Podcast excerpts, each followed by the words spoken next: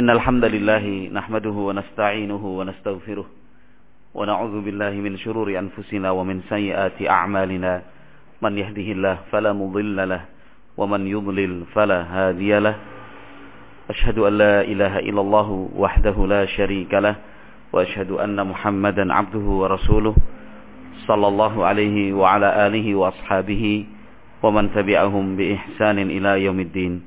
قال الله عز وجل في كتابه الكريم يا أيها الذين آمنوا اتقوا الله حق تقاته ولا تموتن إلا وأنتم مسلمون ويقول سبحانه يا أيها الذين آمنوا اتقوا الله وقولوا قولا سديدا kita tanpa terkecuali nah, siapapun nah, yang masih tersisa di dalam hatinya iman kepada Allah, iman kepada hari akhir. Siapa pun yang masih tersisa di dalam hatinya cinta kepada Nabi Muhammad sallallahu alaihi wasallam. Pasti merasakan kegerahan zaman. Pasti merasakan hal itu. Betapa hatinya sempit, hatinya susah. melihat dan menyaksikan kenyataan zaman yang ada di hadapannya. Berbagai macam kemungkaran ya, selalu terpampang. Kanan, kiri, depan, belakang. Nah, secara langsung maupun tidak. Nah, sehari-hari dan sewaktu-waktu itu terus yang dia hadapi. Kemungkaran, kemungkaran, kemungkaran. Nah, sementara yang, yang yang bisa dilakukan tidak begitu maksimal.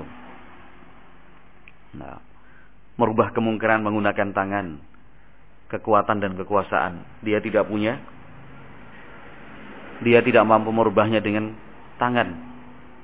Nah, ingin dia rubah kemungkaran itu melalui lisan. Nah, ternyata juga terkendala. Nah, kemampuannya secara ilmiah ternyata masih belum cukup. Kemampuannya untuk berbicara juga ternyata tidak ada. Nah, kemudian objek yang akan dia sampaikan kebenaran itu berbagai macam ragam dan warna. Sehingga pada akhirnya dia berlari pada cara mengingkari yang paling yang paling lemah. Nah, mengingkari dengan hati. Wadzalika aful iman. Kata Nabi Muhammad sallallahu alaihi wasallam, nah, menyatakan tidak pada kemungkaran dengan menggunakan hati adalah bentuk keimanan yang paling lemah. Nah, jadi posisi banyak dari kita adalah posisi imannya adalah iman yang lemah. Nah, karena Nabi Shallallahu Alaihi Wasallam terang menyatakan, "Man ra'a minkum munkaran falyughayyirhu biyadihi, fa illam yastati' fa bilisanihi, fa illam yastati' fa biqalbihi, Wadzalika adhaful iman. Nah, hadis Abi Sa'id Al-Khudri radhiyallahu taala anhu riwayat Muslim. Barang siapa di antara kalian melihat kemungkaran, rubahlah dengan tangan.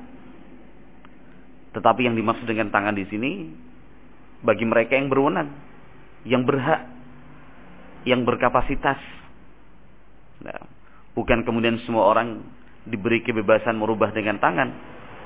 Nah, tapi yang memiliki hak dan wewenang orang tua kepada anak, pemerintah kepada rakyat, nah, dan suami kepada istri dan seterusnya. Kalau dia tidak mampu, kata Nabi Shallallahu Alaihi Wasallam, rubahlah dengan lisan. Dia ingkari dengan lisan. Kalaupun masih juga tidak mampu, maka dengan hati dia ingkari. Tetapi yang perlu digarisbawahi adalah sabda Nabi Muhammad Shallallahu Alaihi Wasallam, Wadzalika adhaful iman. Mengingkari dengan hati adalah iman paling lemah. Nah.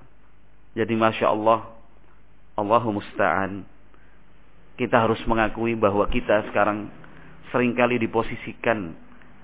Nah, tersudutkan dengan keadaan. Nah, untuk menempati adhaful iman. Iman yang paling lemah. Itu pun ternyata ikhwan dan akhwat rahimakumullah. Itu pun ternyata masih saja terkendala. Nah, masih saja terkendala. Karena kemungkaran itu bersifat umum. Artinya keumuman orang melakukannya.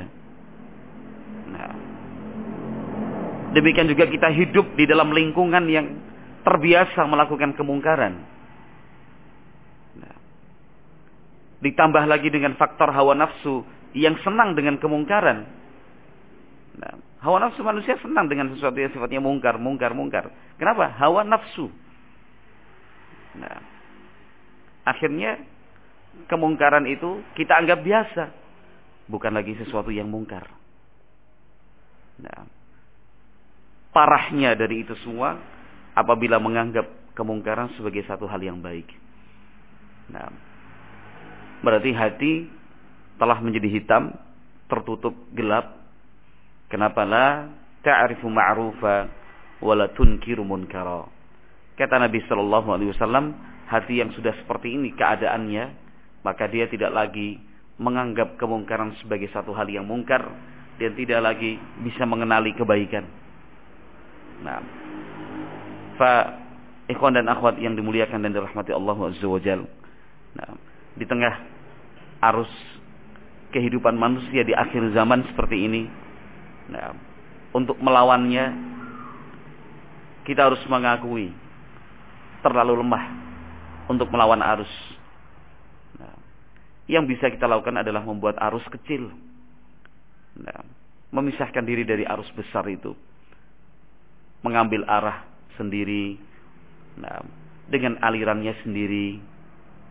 Nah, karena kalau kita mengikuti arus akan sama-sama berujung pada kebinasaan dan kehancuran. Kalau kita ingin melawan arus pada akhirnya kalah. Yang bisa kita lakukan adalah sekarang membuat arah sendiri, arus sendiri, aliran sendiri. Dalam rangka menyelamatkan agama kita, menyelamatkan iman kita, menyelamatkan Islam kita.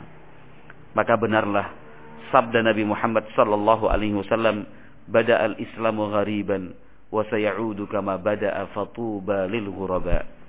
Kata Nabi Muhammad sallallahu alaihi wasallam, Islam itu datang dulu pertama kali dalam keadaan terasing. Sedikit tiada yang mengenal, yang mengenalnya pun belum tentu menerima.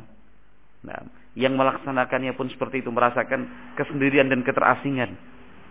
Tapi terus berubah sampai kemudian Islam jaya, sukses, tersebar ke seluruh penjuru dunia. Tetapi ingat, Nabi Muhammad sallallahu alaihi wasallam telah memberitakan wa sayaudu ghariban kama bada'a. Islam itu akan kembali asing seperti awalnya dulu. Nah, namun Nabi Muhammad Shallallahu Alaihi Wasallam memberikan kabar gembira, menghibur kita semua. Fatuba lil ghuraba. Maka beruntunglah untuk mereka yang terasing. Maka beruntunglah untuk mereka yang terasing. Nah, walaupun kita tidak diasingkan. Nah, walaupun kita tidak diasingkan. Walaupun kita juga merasa tidak terasing. Nah, tetapi kenyataannya akhirnya keterasingan itu ada. Al-ghurbah. Nah, penilaian seperti itu pasti ada. Nah, ketika pola pikir kita tidak sesuai dengan pola pikir orang pada umumnya. Nah, pada umumnya orang berpikir untuk mengejar materi dan harta.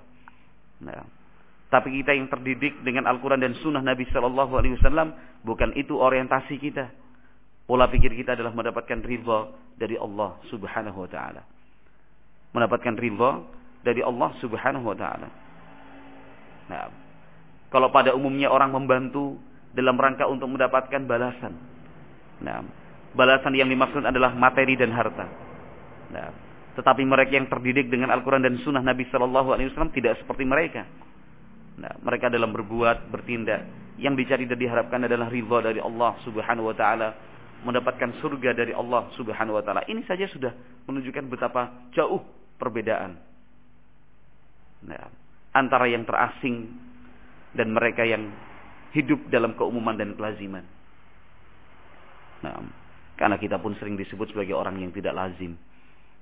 Nah, pada saat semua itu diukur dan dinilai, nah, diukur dan dinilai dengan nilai akademik Segala-galanya harus diukur dengan angka.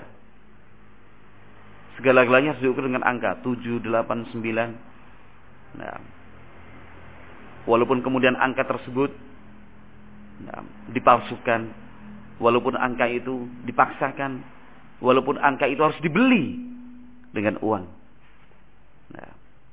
Tetapi ternyata mereka yang dididik dengan Al-Quran dan Sunnah Nabi Muhammad SAW bukan itu yang dikejar, tetapi mendapatkan kemuliaan dan kehormatan di sisi Allah Subhanahu Wa Taala.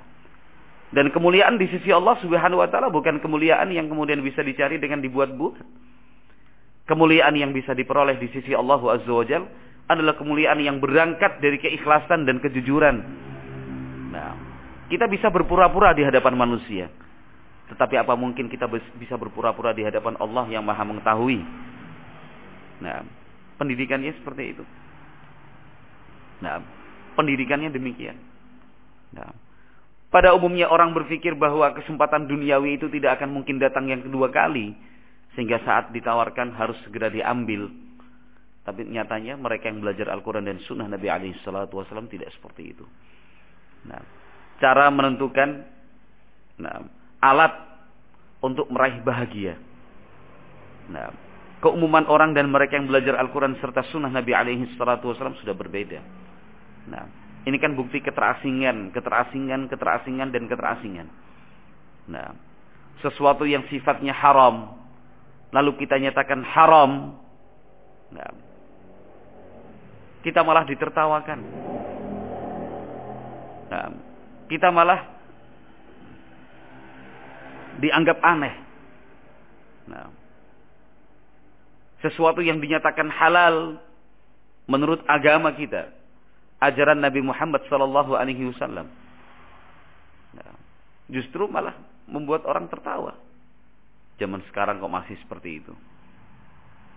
Nah, fala haula wala quwata illa billah. Nah, apa pun sulit dan rumitnya kehidupan kita seperti ini, kita yang ingin mempelajari Al-Qur'an dan sunnah Nabi Muhammad alaihi salatu wassalam akan terhibur dengan sabda Nabi yang terakhir tadi di ujung hadis fatuba lil ghuraba. Beruntunglah orang-orang yang terasing. Beruntunglah orang-orang yang terasing. Nah, lihat sekarang keumuman orang pada hari ini hari Minggu mereka katakan seperti itu. Jam-jam sekian. Yang apa ada? Yang dilakukan keumuman orang apa? Keumuman orang nah berlibur beramai-ramai nah meramaikan pasar pagi pasar minggu, nah, meramaikan Car Free Day dengan berbagai kegiatan. Ada yang senam, ada yang jogging, ada yang touring, nah, ada yang tidur karena hari dianggapnya sebagai hari libur. Nah, itu kan keumuman orang. Fala haula wala quwata illa billah. Nah, dari sekian banyak orang yang kemudian teringat dengan Allah Azza wa Jal. Tidak lalai dan tidak lupa untuk mengingat Allah Subhanahu wa taala. Sadar kewajibannya untuk mempelajari Islam secara utuh dan secara luas sebagaimana yang diajarkan Nabi Muhammad sallallahu alaihi wasallam. Ternyata jumlahnya sedikit. Nah, ternyata jumlahnya sedikit. Maka beruntunglah mereka yang terasing, juga beruntunglah mereka yang masuk dalam kelompok yang sedikit tadi, minoritas. Tetapi itu semua sudah disebutkan oleh Nabi Muhammad sallallahu alaihi wasallam, "La tazalu ta'ifatun min ummati zahirina 'alal haqq, la yadhurruhum man khalafahum wala man khadzalahum hatta ya'tiya amrullah." Kata Nabi sallallahu alaihi wasallam akan terus selalu ada sekelompok sejumlah kecil ta'ifah itu sejumlah kecil, tidak begitu banyak. Min ummati dari kalangan umat ini, umat Islam, zahirina alal haq. Mereka terus menyampaikan kebenaran, mereka selalu menyuarakan al-haq. Nah, la yadhurruhum man khalafahum wala man khadalahum. Tidak ada pengaruhnya sedikit pun. Tidak memberikan madarat apa-apa untuk mereka. Orang-orang yang menentang, orang-orang menyelisihi dan orang-orang yang berusaha nah, menggagalkan. Itu tidak berpengaruh madarat sedikit pun. Itu sudah disabdakan Nabi sallallahu alaihi wasallam, "La tazalu ta'ifatu min ummati ila akhiril hadis." Fa ikhwan dan akhwat rahimani wa rahimakumullah. Nah, itu adalah prinsip dasar kita berpikir. Nah, ternyata nah, kita yang hidup di akhir zaman ini hidup dalam keterasingan. Nah, sehingga nah, pada saat eksistensi Islam itu tidak begitu nampak. Nah, keislaman itu bukan menjadi warna yang terang, terlihat pada sosok individu-individu muslimin, maka kita sudah bisa menangkap bahwa inilah keterasingan di akhir zaman. Inilah keterasingan di akhir zaman. Nah, maka tugas kita adalah mewujudkan firman Allah Subhanahu wa taala dalam Al-Qur'an, "Wa man ahsanu qawlan mimman da'a ila Allah wa 'amila salihan wa qala innani minal muslimin." Allah Subhanahu wa taala menyatakan dalam Al-Qur'an dalam ayat ini, "Wa man ahsanu qawlan." Apakah ada yang lebih baik ucapannya? Artinya tidak ada. Nah, maka ucapan yang terbaik, kegiatan yang terbaik adalah mimman da'a ilallah. Mereka yang bersemangat untuk dakwah, menyeru kepada jalan Allah Subhanahu wa taala. Ini amalan yang terbaik apalagi di akhir zaman. Ingat kembali amalan yang terbaik adalah berdakwah menyampaikan dan menyerukan kebaikan, mengajarkan hal-hal yang ma'ruf, melarang dari hal-hal yang mungkar.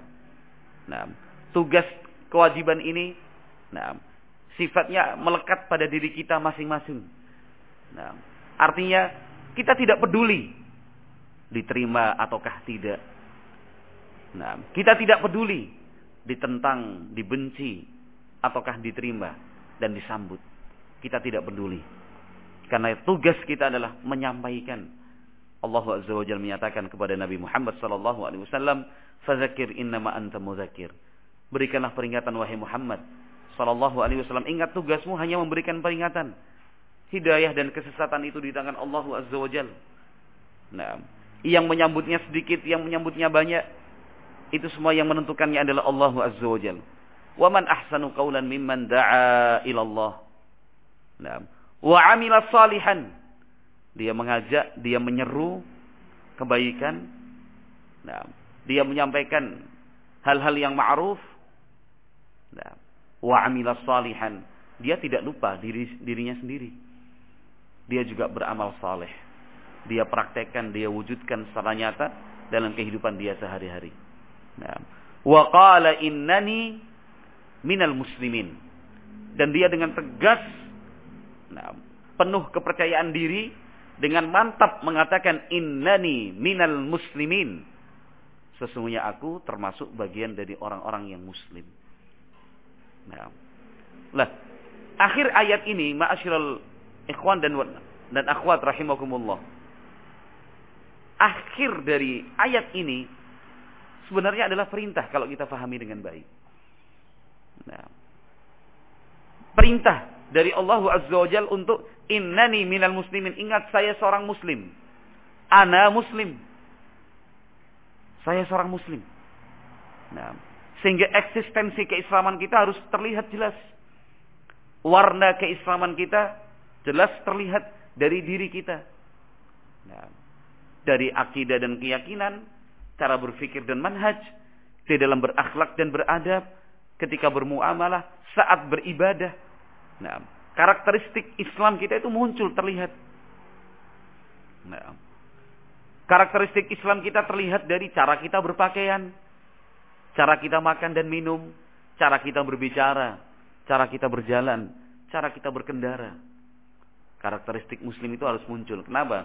Allah Azza wa Jalla menyatakan itu adalah amalan yang terbaik. Perintah dari Allah untuk masing-masing kita menyatakan innani minal muslimin aku seorang muslim. Nah, aku seorang muslim. Nah, ketika azan dikumandangkan untuk salat zuhur misalkan Allahu akbar Allahu akbar Allahu akbar Allahu akbar asyhadu an la ilaha illallah asyhadu an la ilaha illallah terus azan itu terus dikumandangkan bahkan sahut bersahut. Nah, dari satu masjid ke masjid yang lain, Belum selesai masjid yang pertama, masjid yang ketiga sudah melanjutkan lagi. Terus sahut menyahut ada. Nah, sementara kita sedang kesibukan beraktivitas. Nah, kegiatan apa saja itu? Nah, kegiatan di rumah, kegiatan di tempat kerja, kegiatan di kampus. Nah, di tengah perjalanan. Nah, dalam kegiatan apa pun saat azan dikumandangkan, maka kita dengan tegas mengatakan saya seorang muslim. Saya seorang muslim. Maka tinggalkan kegiatan dan aktivitas itu. Penuhi dan sambut seruan Allah. Hayya 'alas salah, hayya 'alal falah. Nah, kalau kita sedang asik berkumpul dengan teman-teman, sampaikan, mohon maaf. Azan sudah terdengar. Saya akan melaksanakan tugas dan kewajiban saya. Karena saya adalah seorang muslim. Karena saya adalah seorang muslim. Salat. Nah, di tengah pekerjaan sibuk-sibuknya bekerja. Sampaikan dengan tegas, saya seorang muslim. Saya harus salat karena sekarang waktunya salat. Ini adalah panggilan Al-Khaliq. Ini panggilan Tuhan. Panggilan Allah Azza wa Jal. Saya adalah makhluk hambanya. Maka saya tidak bisa tinggalkan panggilan ini. Karena saya seorang muslim. Nah, berangkat ke masjid. Kenapa? Innani minal muslimin. Jadi, apa namanya eksistensi Islam itu harus terlihat jelas. Memiliki warna yang terang dalam diri kita. Nah, tidak ada yang kita takutkan, tidak ada yang kita khawatirkan. Nah, ketika orang lain menggunakan pakaian, cara berpakaian, nah, jauh dari adab-adab Islami, tasyabuh dengan orang kafir, auratnya terlihat, terbuka. Nah, yang laki-laki musbil dan seterusnya. Nah, kita dengan percaya diri menggunakan pakaian muslim, pakaian muslimah. Nah, menggunakan sarung dan koko. Misalkan. Menggunakan celana di atas mata kaki. Nah, menggunakan kopiah dan songkok. Misalkan. Yang muslimah juga seperti itu. Menggunakan jilbab penutup kepala dan penutup wajah. Nah, menggunakan pakaian yang lebar dan longgar. Nah, menggunakan pakaian bukan dengan warna yang mencolok. Nah, tampilannya memang berbeda dengan keuman orang. Oh, beda, nganang-nganai dan seterusnya. Nah, tidak perlu khawatir, tidak perlu sungkan. Kenapa? Karena kita punya eksistensi diri sebagai seorang muslim. Allah menyatakan tadi dalam ayatnya, "Wa qala innani minal muslimin." Sungguh saya ini seorang muslim. Saya seorang muslim dan Islam itu mengajarkan berpakaian seperti ini. Islam mengajarkan berpakaian demikian. Nah, fala haula wala quwata illa billah. Ada tawaran. Nah, tapi ternyata tawaran itu bukan tawaran biasa. Itu suap dan sogokan. Suap.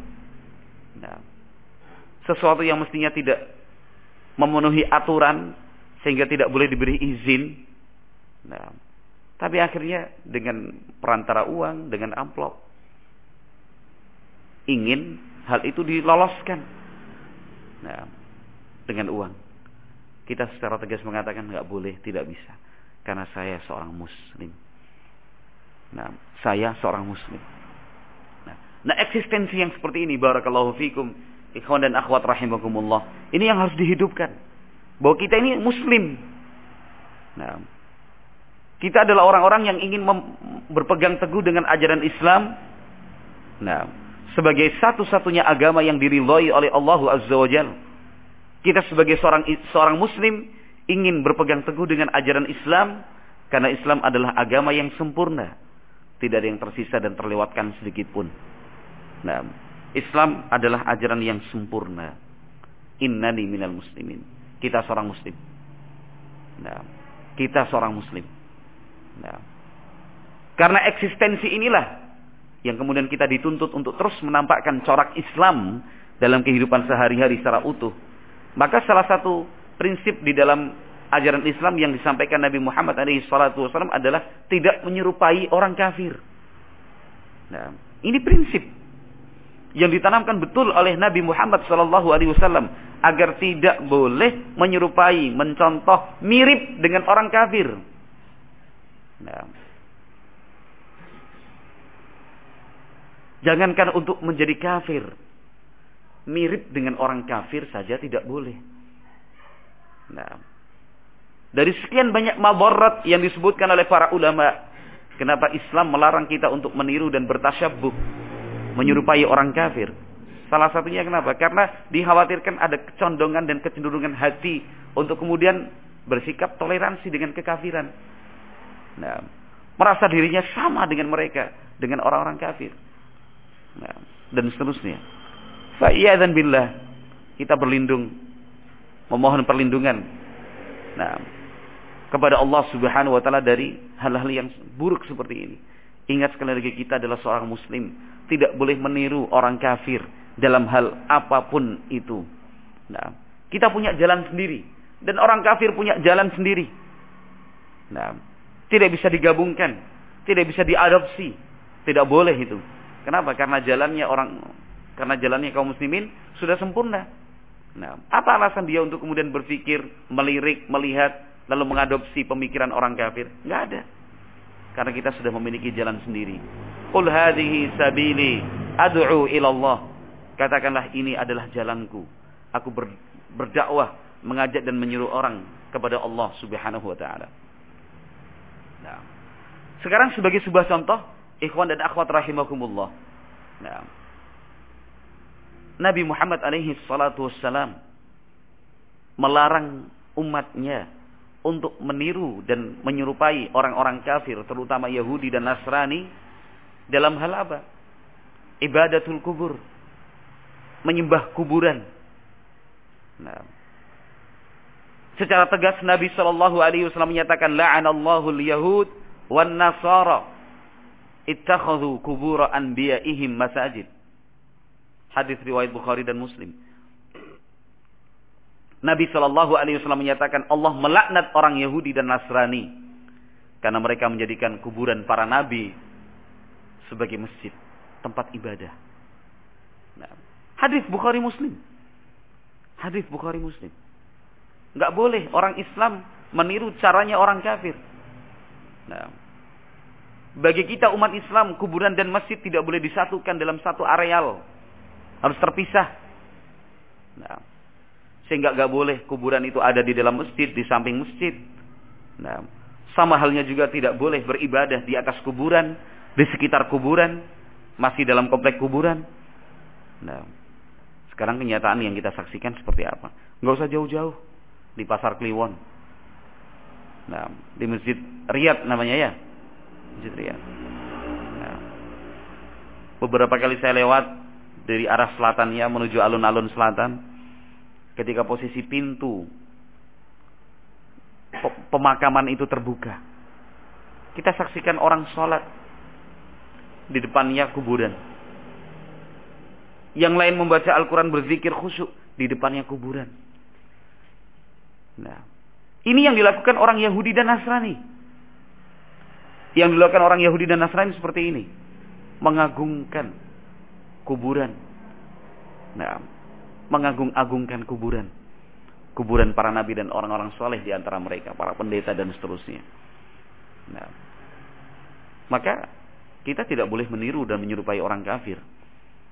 Nabi Shallallahu Alaihi Wasallam tidak tidak apa namanya tidak ridho dengan hal yang seperti itu. Nabi Muhammad alaihi salatu wasallam melarang kita untuk sholat ketika tepat matahari terbit, ketika tepat matahari tenggelam. Alasannya apa? Agar kita tidak menyerupai orang-orang kafir. Karena banyak dari mereka ibadahnya saat matahari terbit, saat matahari tenggelam. Tepat waktunya. Nah, ketika kita makan sahur, ketika kita makan sahur, nah, itu pun salah satu hikmahnya agar kita tidak menyerupai dan meniru orang-orang kafir. Nah, karena banyak dari mereka ajarannya berpuasa tanpa sahur sebelumnya. Nah, tanpa sahur sebelumnya. Nabi Muhammad SAW perintahkan kita untuk memelihara dan membiarkan jenggot. Nah, alasannya agar kita tidak serupa dan tidak sama dengan orang-orang kafir. Nah, dulu arah kiblat ke Baitul Maqdis. Nah, Nabi Muhammad SAW berharap, berharap, berharap, berharap agar arah kiblat itu ke Masjidil Haram. Qad nara taqalluba wajhika fis sama, falanuwalliyannaka kiblatan tardaha, fawalli wajhaka syatral Masjidil Haram. Nah, Nabi Muhammad terus nah, berulang kali terus menerus melihat ke arah langit, melihat ke arah langit, berharap agar turun wahyu dari Allah Azza wa Jal, agar arah kiblat itu dirubah. Sebelumnya kaum muslimin salatnya menghadap Baitul Maqdis. Sama seperti orang Yahudi, sama seperti orang Nasrani. Tetapi Nabi Muhammad SAW menginginkan nah, agar arah kiblat itu ke Masjidil Haram, kiblatnya kaum muslimin.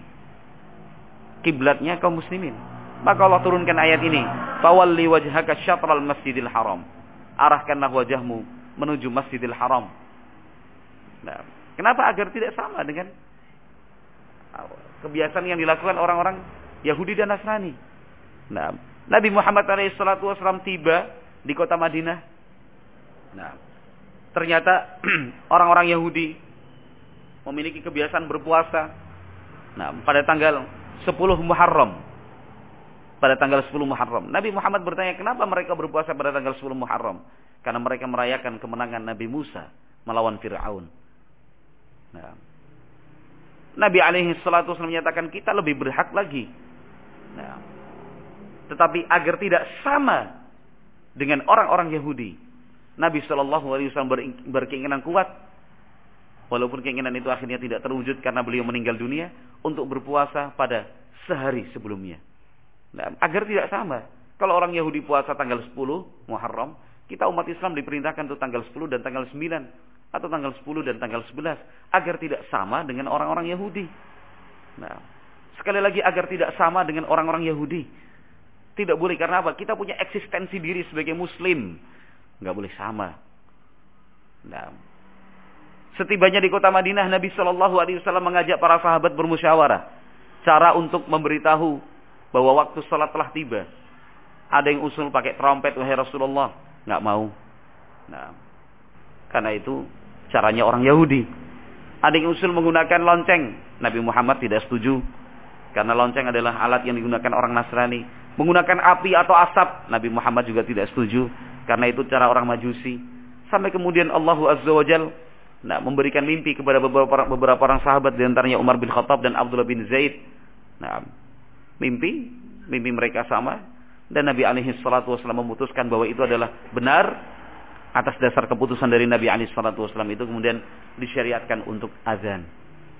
Nah, disyariatkan untuk untuk azan. Nah, artinya banyak sekali. Nah, banyak sekali hadis-hadis dari Nabi Muhammad sallallahu alaihi wasallam demikian juga ayat di dalam Al-Qur'an yang melarang kita untuk menyerupai meniru, mencontoh orang-orang kafir. Harus beda. Orang Islam harus tampil beda. Karena kita punya syariat sendiri. Nah, punya syariat sendiri.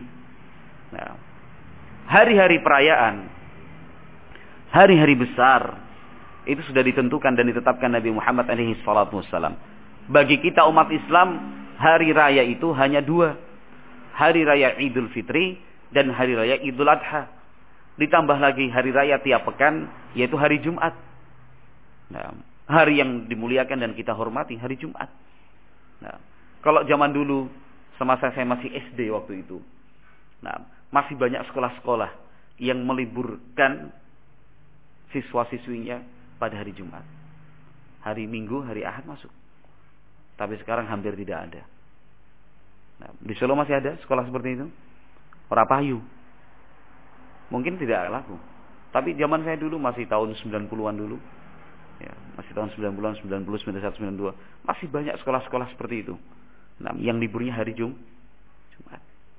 Nah, kenapa? Karena meyakini bahwasanya hari hari raya kita, hari libur kita, artinya hari hari kita bersenang-senang adalah hari Jumat.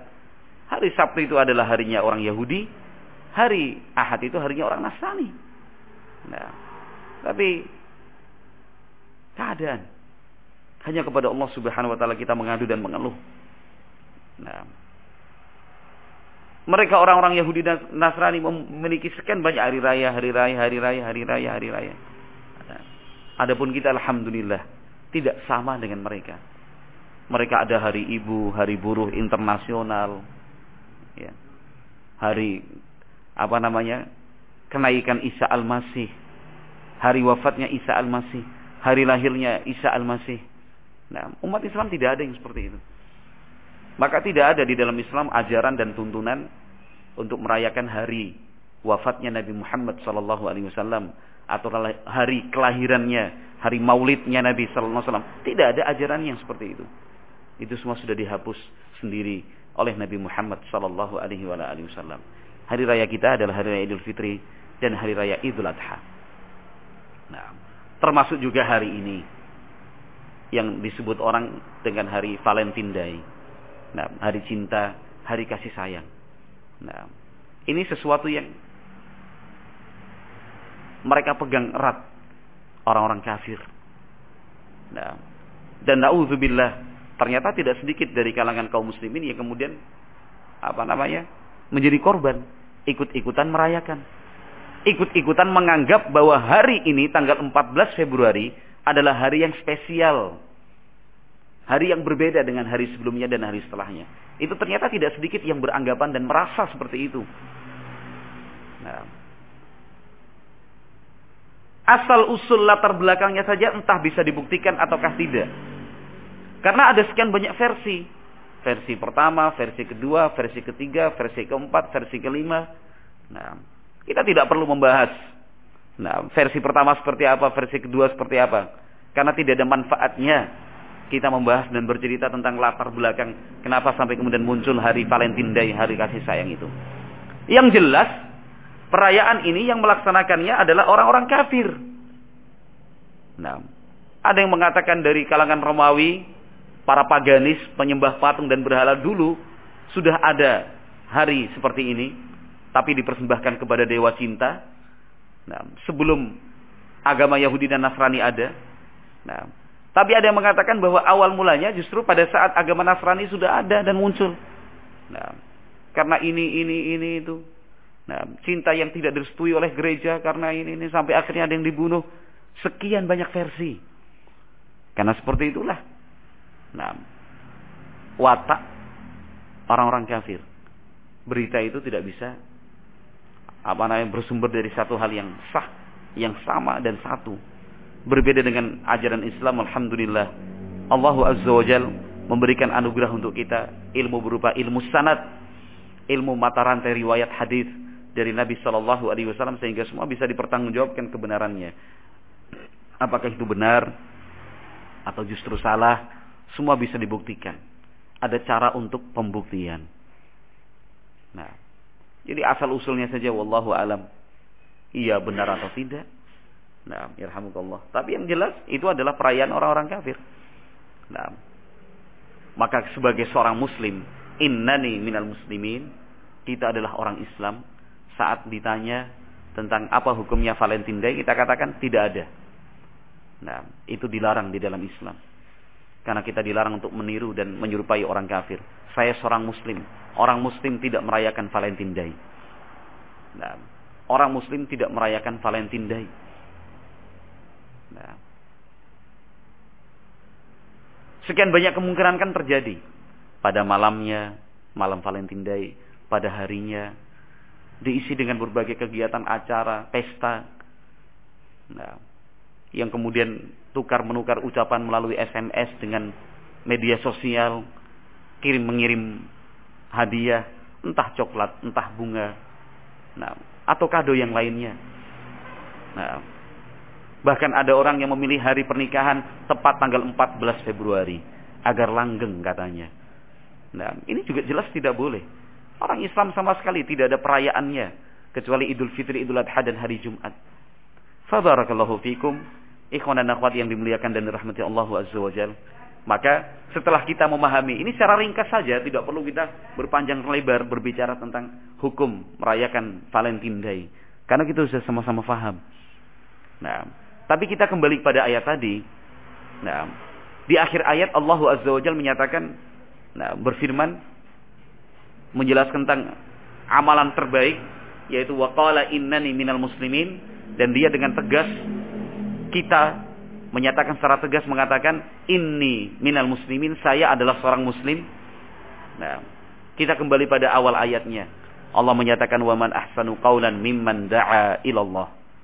Adakah yang lebih baik dan tidak ada dibandingkan orang yang berdakwah menyeru dan mengajak umat.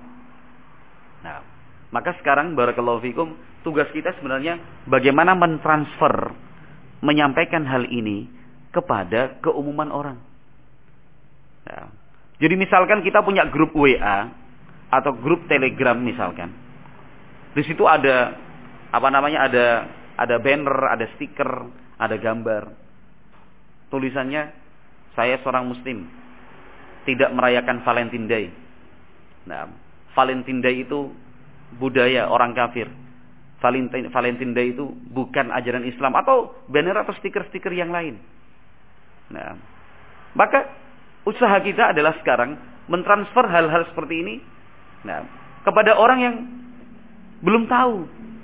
Nah, bukan kemudian kita sib, hanya sibuk menyebarluaskan itu di grup-grup kita sendiri. Grup-grup orang yang sudah tahu hukumnya. Nah, tapi Semangat berdakwah. Tidak usah takut untuk dikatakan dan dicaci maki. Sebarkan artikel-artikel tentang fatwa ulama yang menyatakan haramnya merayakan Valentine Day. Nah, stiker-stiker dan banner seperti itu. Kirim ke grup kampus, kirim, kirim ke grup tempat kerja, kirim ke grup keluarga, kirim ke grup alumni. Orang-orang yang dimungkinkan belum tahu tentang hukum merayakan Valentine Day. Kalau yang sudah tahu buat apa dikirimin? Nah, monggo kalau mau dikirimin agar mungkin dia juga ngirimin kepada orang yang tidak tahu. Tapi jangan sampai lupa. Sebenarnya sasaran kita seperti sasaran kita siapa? Nah, alhamdulillah ikhwan dan akhwat rahimakumullah, kalau kita yang hadir di sini dan teman-teman kita yang aktif mengaji sudah paham apa hukum Valentine Day itu. Tetapi sekarang tugas yang perlu kita pikirkan adalah bagaimana mentransfer hal ini kepada masyarakat orang lain. Nah, kalau kita punya kekuasaan, kekuasaan, misalkan, nah kita ternyata memiliki kekuasaan untuk pasang spanduk di tingkat RT, misalkan. Nah, ternyata kita di tingkat RT menjadi bagian kepemudaan, misalkan. Tinggal usul ke Pak RT, Pak RT. Nah, ini kan karena Valentine Day itu budaya orang kafir dan kemungkarannya banyak panjenengan juga sudah tahu seperti apa anak-anak muda itu mabuk-mabukan ini apa segala macam nah pergaulan bebas dan seterusnya. Ini kita usulah untuk lingkungan kita kita buat spanduk. Tulisannya pokoknya orang Islam haram ikut merayakan Valentine Day.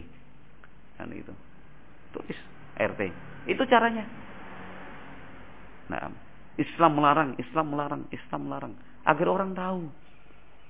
Nah memanfaatkan kekuasaan, memanfaatkan kesempatan. Nah, memanfaatkan kesem kesempatan. Nah, barakallahu fikum artinya wasilah atau perantara apa yang mungkin bisa kita lakukan guna mentransfer dan menyampaikan kepada sekian banyak orang bahwa merayakan ikut merayakan Valentine Day itu haram hukumnya. Nah, kalau bisa ditempuh, tempuhlah agar kita termasuk orang-orang yang bisa mengamalkan dan mewujudkan firman Allah Subhanahu wa taala tadi, "Wa man ahsanu qawlan mimman da'a ila Allah wa 'amila salihan wa qala innani minal muslimin." Mudah-mudahan Allah Subhanahu wa taala senantiasa memberikan taufik dan hidayah untuk kita semua dan semoga Allah Subhanahu wa taala memberikan kekuatan kita untuk selalu percaya diri menampilkan eksistensi seorang muslim untuk menyatakan saya muslim. Saya adalah seorang muslim. Wallahu a'lam bishawab. Hanya ini yang bisa saya sampaikan dalam pertemuan singkat ini. Mudah-mudahan bermanfaat. Subhanakallahumma wa bihamdik.